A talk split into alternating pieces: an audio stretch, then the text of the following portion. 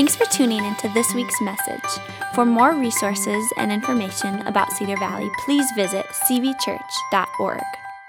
Welcome, everybody. It's so nice to see you. What an awesome Sunday we have had up to this point. Fantastic worship, so much energy in the room. Wow, what a beautiful Sunday. Greetings to those of you watching online, wherever you are. It is always a joy for us to experience this alongside all of you. Thank you for all your interactions. Thank you for being a part um, of this. I got great news for you. Pastor Neil will be back in the pulpit next Sunday. Listen, three weeks off for, here, for, for him means he's going to bring something special next Sunday, and you don't want to miss it. So we look forward to uh, his return. So thankful that he had the opportunity to find some rest and relaxation. And he's probably watching this morning. Neil, we love you. We're so thankful for you, and we all can't wait until your um, return. So I got a question for you. Have you ever had a, a, little trivia where you ask, you know, someone asks you and your spouse a question to see what those answers uh, would be? So, like the question that I asked Crystal and I answered myself is, what is a summer like? Uh, in Minnesota in, in a picture. You have to answer with a picture. And this was her answer for me. When she thinks of Amos summer in Minnesota, this would be the picture. That's right, the cabin. I'm learning, right? Everyone's got a cabin somewhere in Minnesota, and you just look forward to these nights. This is, she knows me well. And then when it came to me answering the question for her, this was my answer. She, yeah, she loves to barbecue. Yeah, I got them backwards, of course. right. Yeah, she loves the relaxation, the cabin. This is, for me, this is a summer night. Whether you're in Minnesota or Colorado or anywhere, as long as this is happening, this is always a good time. But she did answer the rest of these questions with a picture. I asked her, What does joy look like? This was her response. Absolutely, that looks absolutely joyful, right? I asked, What does pain look like? Pretty painful right? What does living life look like? They say you are not living until you are grandparenting. Is that true for all you grandparents out there? Is that when like real life starts? If you believe that, let's hear you clap for real. Like if you think that's when real life gets started. I'll wait as long as possible until those moments. Uh, okay, question for all of you. Question for all of you. What picture comes to mind when it comes to this question? Ready? What does faith look like? What does faith look like? See, throughout the book of Luke, Jesus has been very intentional to paint pictures for us and his disciples of what faith looks like. So here's just a few examples over the last few weeks here for us at Cedar Valley. Here's some pictures that we've worked through. We've worked through that picture of trusting God. Remember, if you say so, lowering the nets in the middle of the day, right? Faith in that moment looked like trusting God.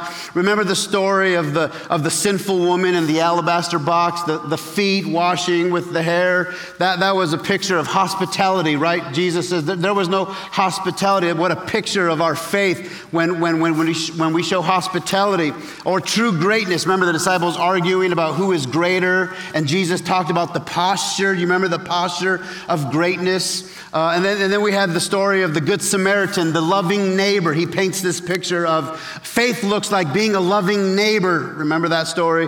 And then, and then the story that Jesus paints of the narrow door, right? The door. The door is unlocked, the door will be closed, and the door is Jesus, Jesus paints this picture. Remember, remember Neil actually painted, right? He, he painted three different colors of grace and truth, and Jesus being the complete of both of those things. Remember that in the story uh, of, of, the, of the two sons and then, and then the dishonest rascal, this picture, this beautiful picture where, where, where, where Jesus encourages us to use our, our adversity, right? Use our adversity to stimulate creative thinking. What a picture he painted last week, which, by the way, didn't Pastor Hillary just absolutely crush that last Sunday? We are so thankful for you, Hillary. Atta girl, proud of you. We love you. Great job. Last week she taught about resources, the time, talent, treasures, and this picture of the rich man and Lazarus, this reversal of fortunes. These, these are all pictures of faith, right? These are all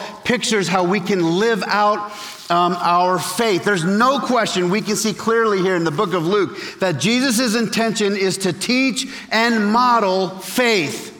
Jesus' intention clearly in the book of Luke is to teach and model what faith looks like, right? His disciples are with him. He is preparing his disciples and it is important to him that they understand that there are so many different kinds of pictures when it comes to faith, so many different elements, so many different ways to honor God in your life, in the way you live um, your life. And so uh, today we're going to we're gonna continue. We're going to see another picture of faith that Jesus demonstrates for us. Uh, this is not a parable, this is a true story. Disciples in the front row, ready to see this whole thing unfold. So I'm going to invite you to stand to your feet this morning as we prepare to read our primary text. And if you're visiting with us for the first time, and every time Neil does this, when Hillary did this last week, I always wonder those who attend this church regularly, they probably have this so memorized, right? Say it with me if you know this. We don't do this every week, this up and down, up and down thing, right? We just do this for the primary text, just to honor God's authority. This is God speaking to us. And everyone who attends that church, Cedar Valley, says a big amen. amen.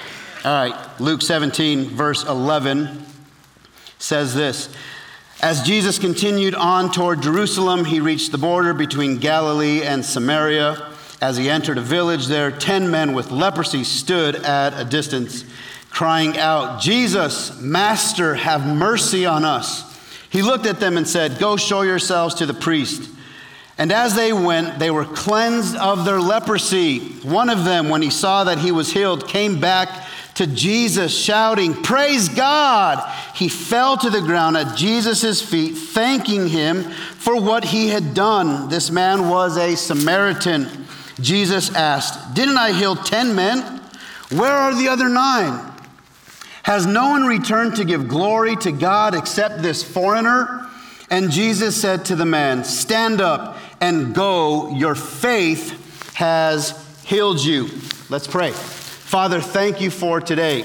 Thank you for the wonderful opportunity and privilege we have to gather together with other believers, people from within this community, to worship your name, to praise your name. Lord, we recognize that this moment is all about you. And I know that there's praying mothers sitting next to children that they have invited to come and they're sitting next to them with great anticipation. Father, there are those sitting among us today with disease in their body or with burdens on their shoulders, God, and they just come with expectation, God, that you are going to show up in their life. And we thank you, Father, for all the stories represented in this room, God, stories of transformation, God. We thank you for all the stories to come from people in this room, God, addictions to be broken, God, all the great things that you will do in us, Father. We thank you for your word. We thank you, God, for the moment that we will share together in your word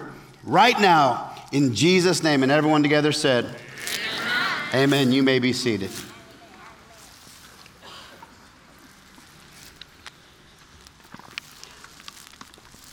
I always enjoy when I get a subject where I feel like the bullseye of what we're trying to communicate is so obvious. Like, it doesn't take much work to realize what we are going to pull from this and apply to our life. And it's also great to know that when you come to church, we try to do our very best to help you find that thing that we can all apply to our life. You're going to leave today with, with, with an opportunity to, to, to apply something very practical that can make a humongous difference in your life, regardless of where you find yourself today.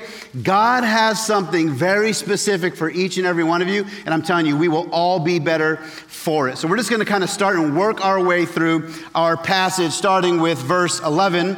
It said this And Jesus continued toward Jerusalem. He reached the border between Galilee and Samaria. So it's just important to know Jesus is on his way to Jerusalem. He's been, right? He's predicted his death somewhere in chapter 9. He said, I'm, you know, headed out to Jerusalem. He'll arrive there in chapter 19. But those 10 chapters in between 9 and 19 are so awesome They paint beautiful pictures of what our faith should look like. And there's no question, this is in Jesus' mind as his disciples are with him, as he prepares for his death, as he prepares the disciples to go out into the world, that he helps them understand their faith, how to live out their faith. And I get the idea that there are people in this room this morning who need help living out our faith. We just sang, singing Jesus from the mountains, Jesus in the streets. We need help living out our faith. And God has already given us great examples of how we can live out our faith. And another great example comes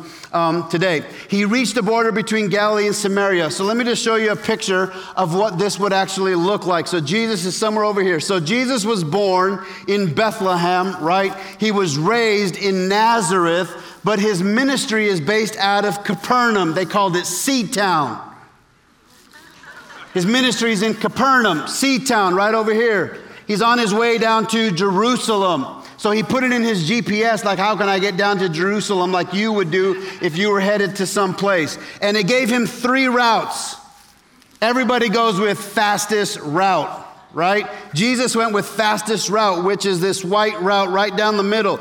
But most Jews, probably all Jews, would take one of the other two routes. You know why? They absolutely hated Samaria and Samaritans. They did not like Samaritans, right? We'll find out a little bit uh, why they have such a deep hatred towards, uh, towards the Samaritans, but not Jesus. Jesus wanted to go right through Samaria. Now, listen, Samaria is sort of like Southside Chicago, dangerous. Like you don't want to go through, you go around Southside Chicago. You, Jesus is like, I'm going right through Samaria on purpose. I've got work to do in Samaria. Hey, disciples, we're going through Samaria. That's about a three day trip to go right through Samaria to get to Jerusalem. The red route, which is the most frequent route, was about a five day trip. Most people would choose that route, by the way. This had like sidewalks for your bikes, right? This was like a, a, a, dirt path, but five days, but safer. And then you've got like the coast, like that highway in California, the one I think it's called, right next to the water. You can take the water out seven to nine days, you know, but you got the scenery, it's safe, right? Jesus is like, nope, we're going right through the hood, right? So the next verse is, is this chapter 17, verse 12. And he entered a village there. Ten men with leprosy stood at a distance. All right, so the moment he walks into this village, there are men who see him. Now, when, he, when the Bible says stood at a distance, it was, it, it, so it was 100 paces of distance, which to me would be about 300 feet. I think every pace is about three feet or so. So from this pulpit to that door is 25 paces. I did it this morning, 25 paces. So that's a quarter of the distance that people with leprosy in this colony had to stand away from anybody, not just Jesus. They had to stand at 100 paces distance, and they had to announce if you got close, hey, just so you know, I've got leprosy. They had to do that. So Jesus enters the village, and I would guess somewhere in the deepest end of the atrium. As soon as they see Jesus, they begin to shout, right? But, but it's important that we know they were looking at the gateway, like they were looking to see who's coming in. They had to stand far away, but they would notice when someone came in and out. They were always looking to see. And, and by the way, everyone knew who Jesus was at this time. He had grown in popularity. There was all this buzz going on about Jesus and the great things he had done, the miracle he has done, the water that he had been stirring up with the, with, with, with the Pharisees and the Jews, and just all this. They knew who Jesus was, they knew he was coming. Next verse says they were crying out, Jesus, Master, have mercy on us. Listen, they're looking out, and the moment they say Jesus, this is what they start to do crying out, Jesus, Master, have mercy on us. Listen, they had to talk like that. They were 300 feet away. I'm not just yelling to entertain you, I'm, I'm just trying to give you like a real story, right? So, you, for just a moment, pretend someone that you need attention from is 300 feet away. And on the count of three, you're going to call out to them by just saying the word, hey. One, two, three. You got their attention. They just stopped in their tracks like Jesus did and said, Whoa, 10 people filled with leprosy are calling out to me. But they're not just calling out to me, they are crying. Now, it's important that you know this. Leprosy was a disease that Jews assumed to be inflicted for punishment of sin. So, you know, self righteousness, either saying, oh, you must have done something real bad for you to have that disease, or secondly, a mark of God's displeasure in somebody. Like, man, God is absolutely not pleased with you. As a result of that, He just gave you leprosy, which we know is not true. But that's what they believe. Secondly, they address him as teacher. Now, listen, that's what the disciples addressed him as teacher, rabbi, right? They, they address him as master, meaning teacher. That's what the disciples addressed him as. They knew who Jesus was and they'd heard about Jesus, but they do realize that because it is Jesus, that their only hope for healing was his mercy, not their worthiness. They were desperate. They were desperate. They had been like this a long, long time. So, so much so that they were bonded by their misery. It's so funny to me how Jews and Samaritans, Jews hated Samaritans bad, but if both had leprosy, they were a community. Like if you had leprosy and you were a Jew, it didn't matter to you. If a Samaritan had leprosy, you and him were tight. You were community. They forgot about the Jew Samaritan talk and remembered only that they had great need. Now, leprosy, for those who may not know, and it's not like I just knew this, I had to go and look, like, what is leprosy, right? Leprosy attacks nerve endings, right? So, so little by little, you can start to lose, you know, fingers, toes. Don't email me if I'm not nailing exactly what leprosy is, but it wasn't a good thing. I'm sure that it was lots of pain, lots of suffering, and if you had been like that a long time, you too would cry when you see Jesus, the one capable of healing a disease like that. So when they see Jesus 300 feet away, they lose all sense of their dignity, completely desperate, and they begin to scream, Jesus! And they start crying, Have mercy on us! Please have mercy on us when they screamed out, he looked at them and said, Go show yourselves to the priest. That was his response. No conversation, no setup. Who's your mom? Who's your dad? Where do you come from? When were you born? How long have you been like this? Have you tried other possible remedies? What have you taken any medicines? How's life been for you? Do you have children? None of that. No conversation. They are separated by 300 feet, 100 paces. They are crying out to Jesus in utter desperation, and Jesus responds with a loud yell back to them Go show yourselves to the priest. Now, it's important that you just know this that they had to go to the priest. So, if you had leprosy and you were cleansed of your leprosy, you would have to go find not a priest, just any priest, and that priest would give you an inspection, kind of like when you go to your 40 year checkup at the doctor's office and he says, I'm going to step out for a moment. When I come back in, have nothing on. And he walks in and you're just like, and he's like, spread them. That inspection, that's what the priest does. The priest is like, check you out, check you out, turn around, cough, no leprosy, you're good to go. And then he kind of fills out a little piece of paper saying, You are now welcome back in society. No more distance keeping, no more yelling, You have leprosy. You're good to go. And I'm sure they would all go back to their families like, I've been cleansed, I've been cleansed, I've been cleansed. So it's important that you know the reason why Jesus is sending them to the priest is because he knows they have to be cleared by the priest in order for them to go back to uh, their, their society. But why is he sending them to the priest if they still have leprosy? Whoa, that's the step of faith that Jesus Jesus requires sometimes from us. We pray out in utter desperation prayers. He responds to us, and you're like, well, it's not fixed yet. He says, you just got to get going, like one step in front of another. Let me just pause for a moment and say, if God is speaking to you something that you don't yet see, don't think He's not answering. Just put one step in front of the other. On the way, something really special happened to each of these 10 that had leprosy. I'll show you exactly what it is. And as they went, as they obeyed, Jesus' response, as they obeyed, they were cleansed of their leprosy. They were cleansed of their leprosy as they responded. Evidently, they believed completely in Jesus' healing power. It's evident with their response. Without further question, there they go on their way as Jesus commanded them to do so. Now, they look at their skin that was all ripped up and filled with boils. All of a sudden, they're walking, their skin begins to repair. Years of, years of infection, supernaturally, they are healed. The cracks, the bleeding, the pain, all of it is gone as they are on their way, stepping out in faith. I can just imagine they're on their way to the priest, and I'm sorry, cameraman, for this, but they're on their way to the, to, to the priest, and they're like, oh, whoa, new skin, check that out. Oh, a boil just fell my finger's back. Yes, all 10. I mean, that's got to be what, it, if you had leprosy for a long time, and Jesus said, Go walk to the priest. And as you're walking to the priest, all your disease, all your infection, all your cracked skin, your missing fingers, missing toes, all those things begin to fix and heal themselves. How would you respond?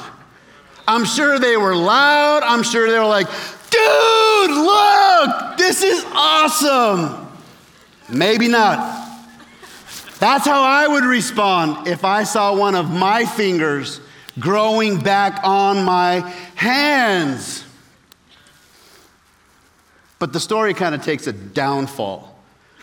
Of the ten, one of them, when he saw that he was healed, came back to Jesus.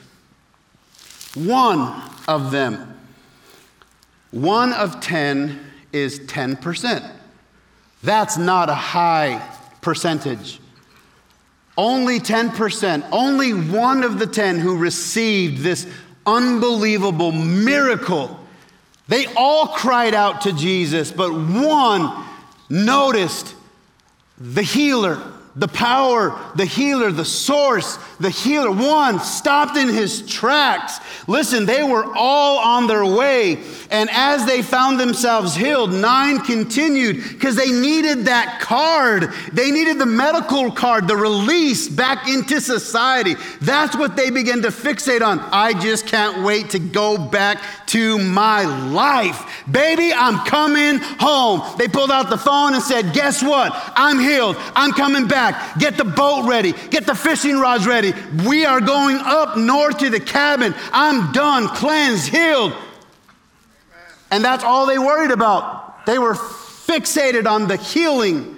But one of them stopped and realized it was the healer's doing. One of them stopped and said, I don't care about the card. I want to go back and express my gratitude to the healer of my disease. He knows my heart, and I want to go back and express myself to him. One of the ten came back.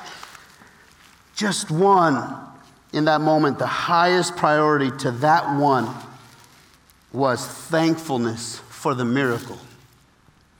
As a matter of fact, when he turned around and came back, the Bible says he came back shouting, shouting, Praise God! Praise God! In the message, the translation says shouting his gratitude. He was shouting his gratitude. What does that look like? Yeah! I'm healed. Yes. And boy, Jesus. Yeah. That's what's up. Whoa. I've been like this for 10 years. Oh my gosh. You did it, Jesus. You did it. You get the credit. Thank you. And then he probably went to tears. Oh, thank you. I don't know how to express. I've been away from my family for so long. Oh my gosh. I thought I would die like this. Oh, and he probably started crying, and then the Bible goes on to say that he fell at the feet of Jesus, thanking him for what he had done. Oh, by the way, this man was a Samaritan. Remember, Jesus went to this group of people on purpose? The Samaritans were half breeds. When the Assyrians came into northern Israel and took captive the people, not all people went, not all people were taken. Those people began marrying in with the Assyrians. Well, that generation became the Samaritans, the, the half breeds, the dogs, right? They were mixed, they, they were hated. The Jews were the jo- chosen people, not the Samaritans. Yet it's the Samaritan, the, one who's most unlikely to come back and express gratitude. He's the one that actually comes back. And, and the thanking here, that's the same word. When Jesus is having supper with his disciples, the night when he's betrayed, he breaks bread and he thanks God for it. He says, This is my body broken for you. That, that thank you, God, for this bread, thank you for this body, is the same thank you that this Samaritan had at the feet of Jesus. Which means this is like the foundation, like when, when, we, when, you know, when we talk about the Eucharist, the, the communion, this is the basis for it. It's that sense of deep gratitude, this sincere thank you for what you've done in me. It shows us this Samaritan stops in his tracks and says, That was Jesus who healed me. And that's mo- it's so important that I stop now and go back and fall at his feet with a deep sense of gratitude and express that to him. I love how it says he was shouting his gratitude, shouting, Listen, I get it. I'm not from this place. I try to be like Minnesota, but I'm, I can't help, I'm not stoic like y'all. to me, shouting's normal. For you, it's like, I gotta process that. Before I shout, can I process that? I'm gonna step outside of a box I like living in.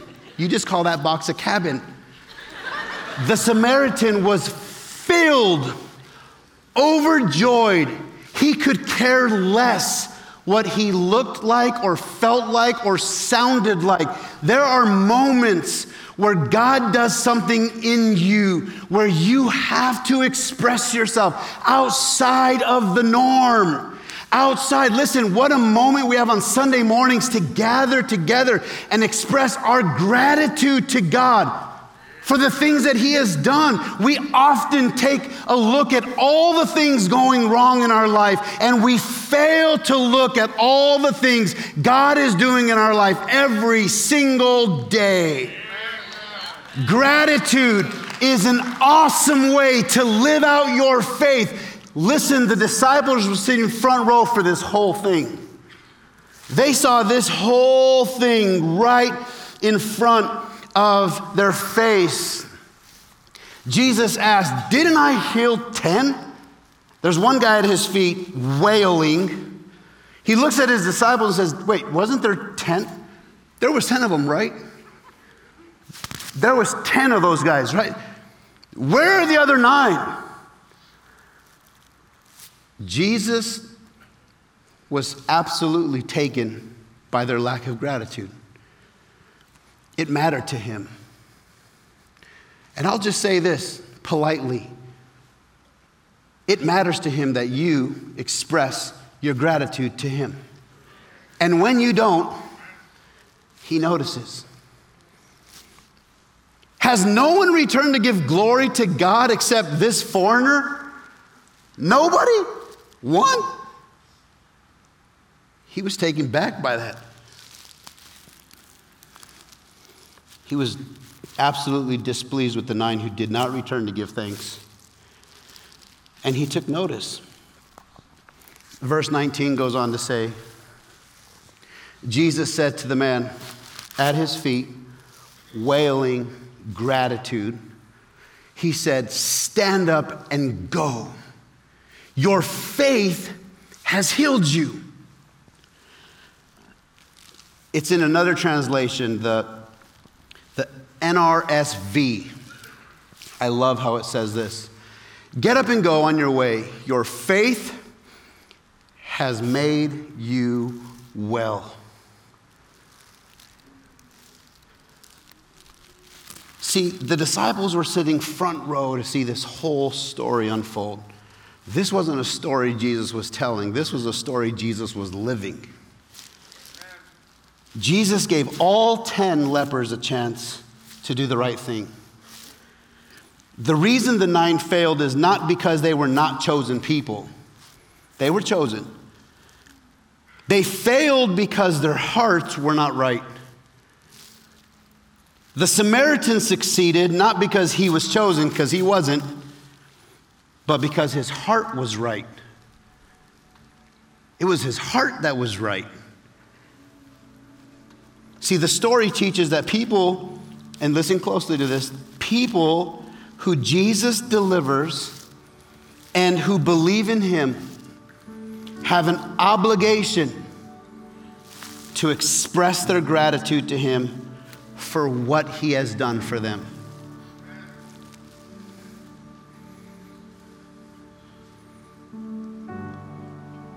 We have an obligation to express our gratitude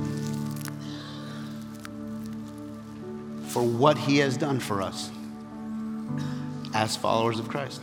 It's another picture of faith. This is how we live out our faith. Another way to live out your faith is to express gratitude. Jesus' emotional response to the ingratitude of the nine lepers gives us a glimpse into the heart of God. Jesus was so disappointed that only one, only one cared enough to express his gratitude. No story in all the Gospels so strikingly shows man's ingratitude like the story of the lepers in Luke 17. The lepers came to Jesus with desperate longing, desperate longing. He cured them, did exactly what they asked for, and nine never came back to give thanks. so often, once a man or a woman or a young adult or a youth, so often, once a man has got what he wants, he never comes back. And sadly, that's true of many of us.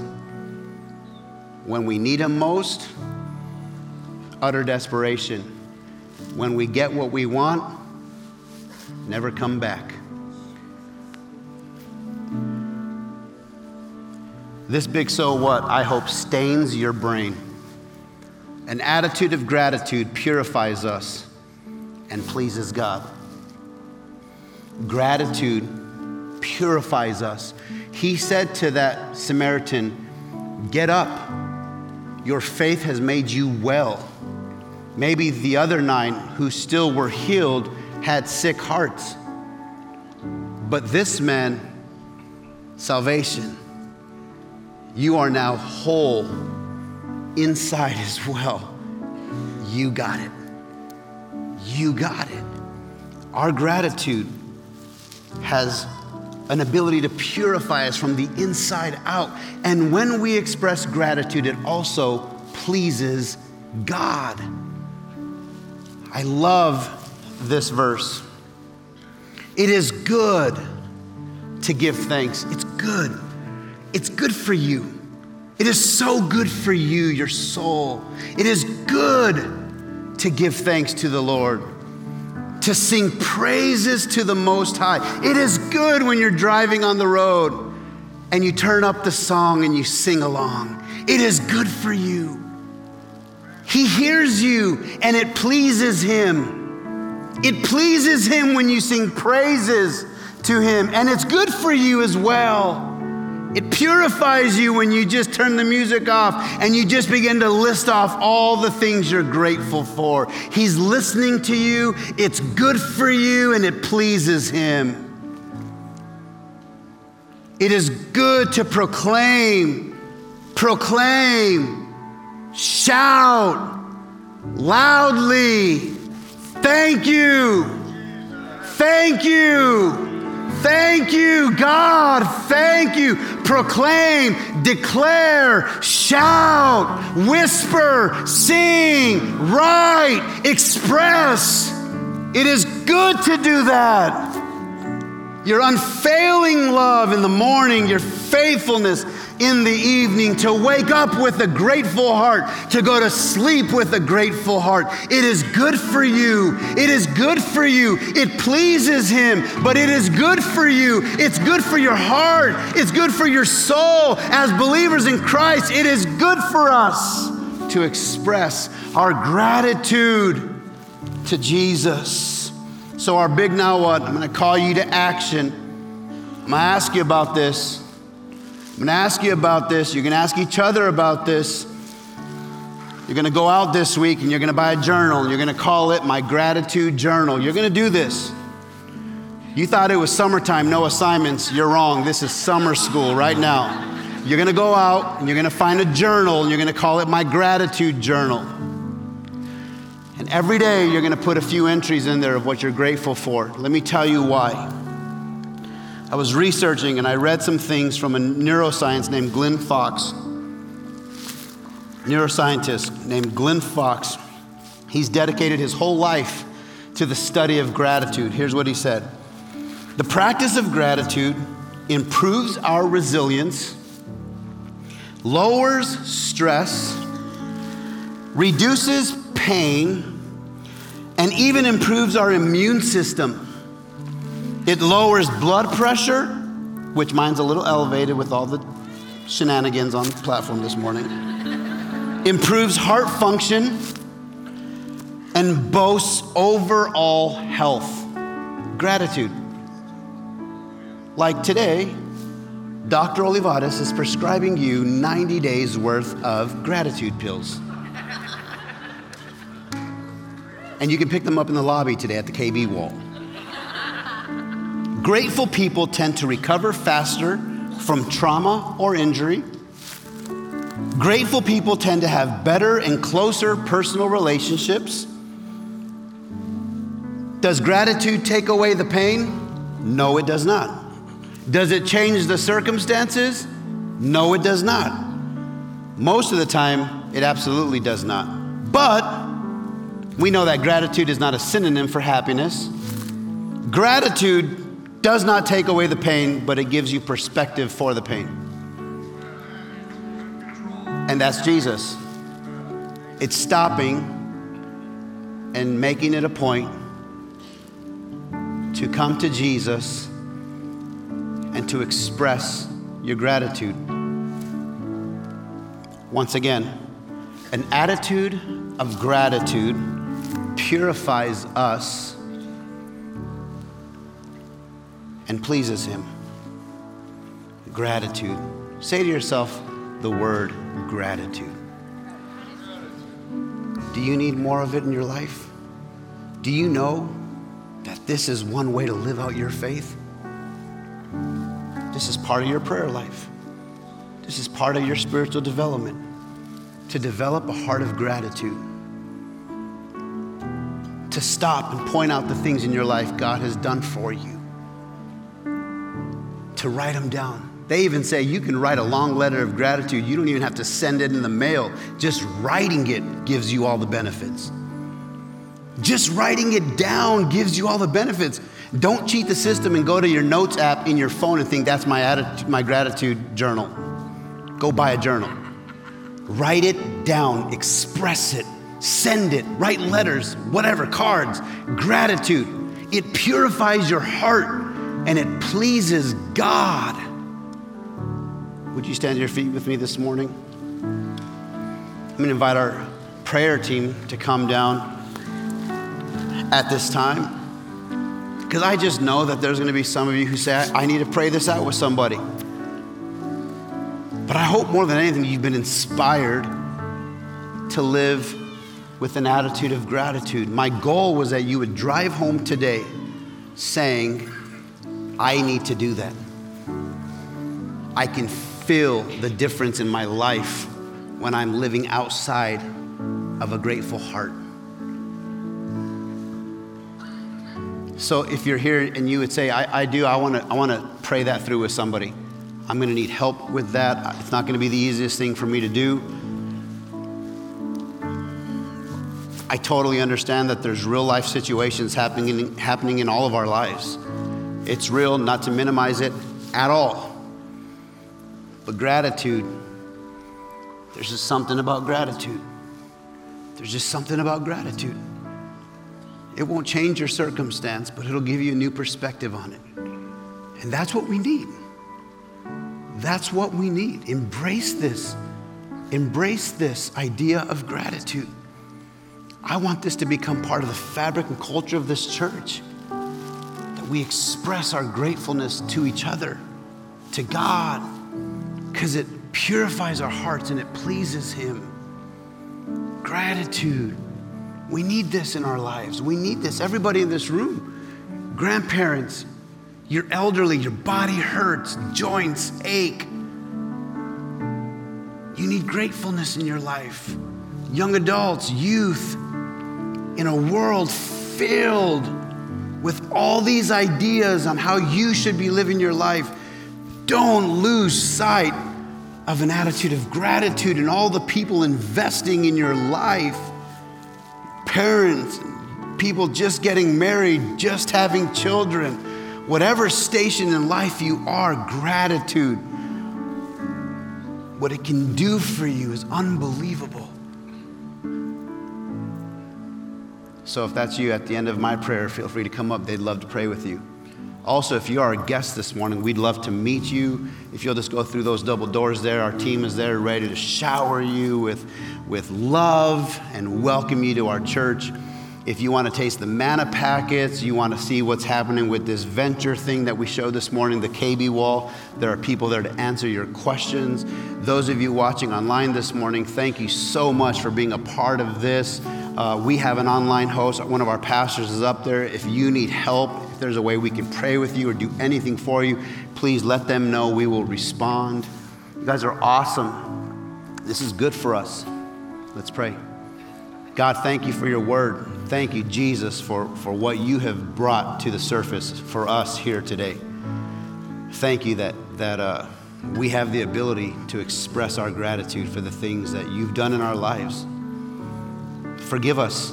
Forgive us for overlooking so many things you've done for us. Forgive us for our lack of gratitude. We see in this story that it was displeasing to you. You were taken by it. You noticed the nine who did not express gratitude. And God, that has been me more often than, than, than not. And so, God, I ask for forgiveness for that. I ask you for forgiveness. And God, I pray that you would give me, give us an attitude of gratitude because it purifies us and it pleases you. And that's what we want to do. We want to live out our faith in a world, in a community where it's needed, God. Let them see in our hearts of gratitude Jesus. Jesus. We love you. We praise you.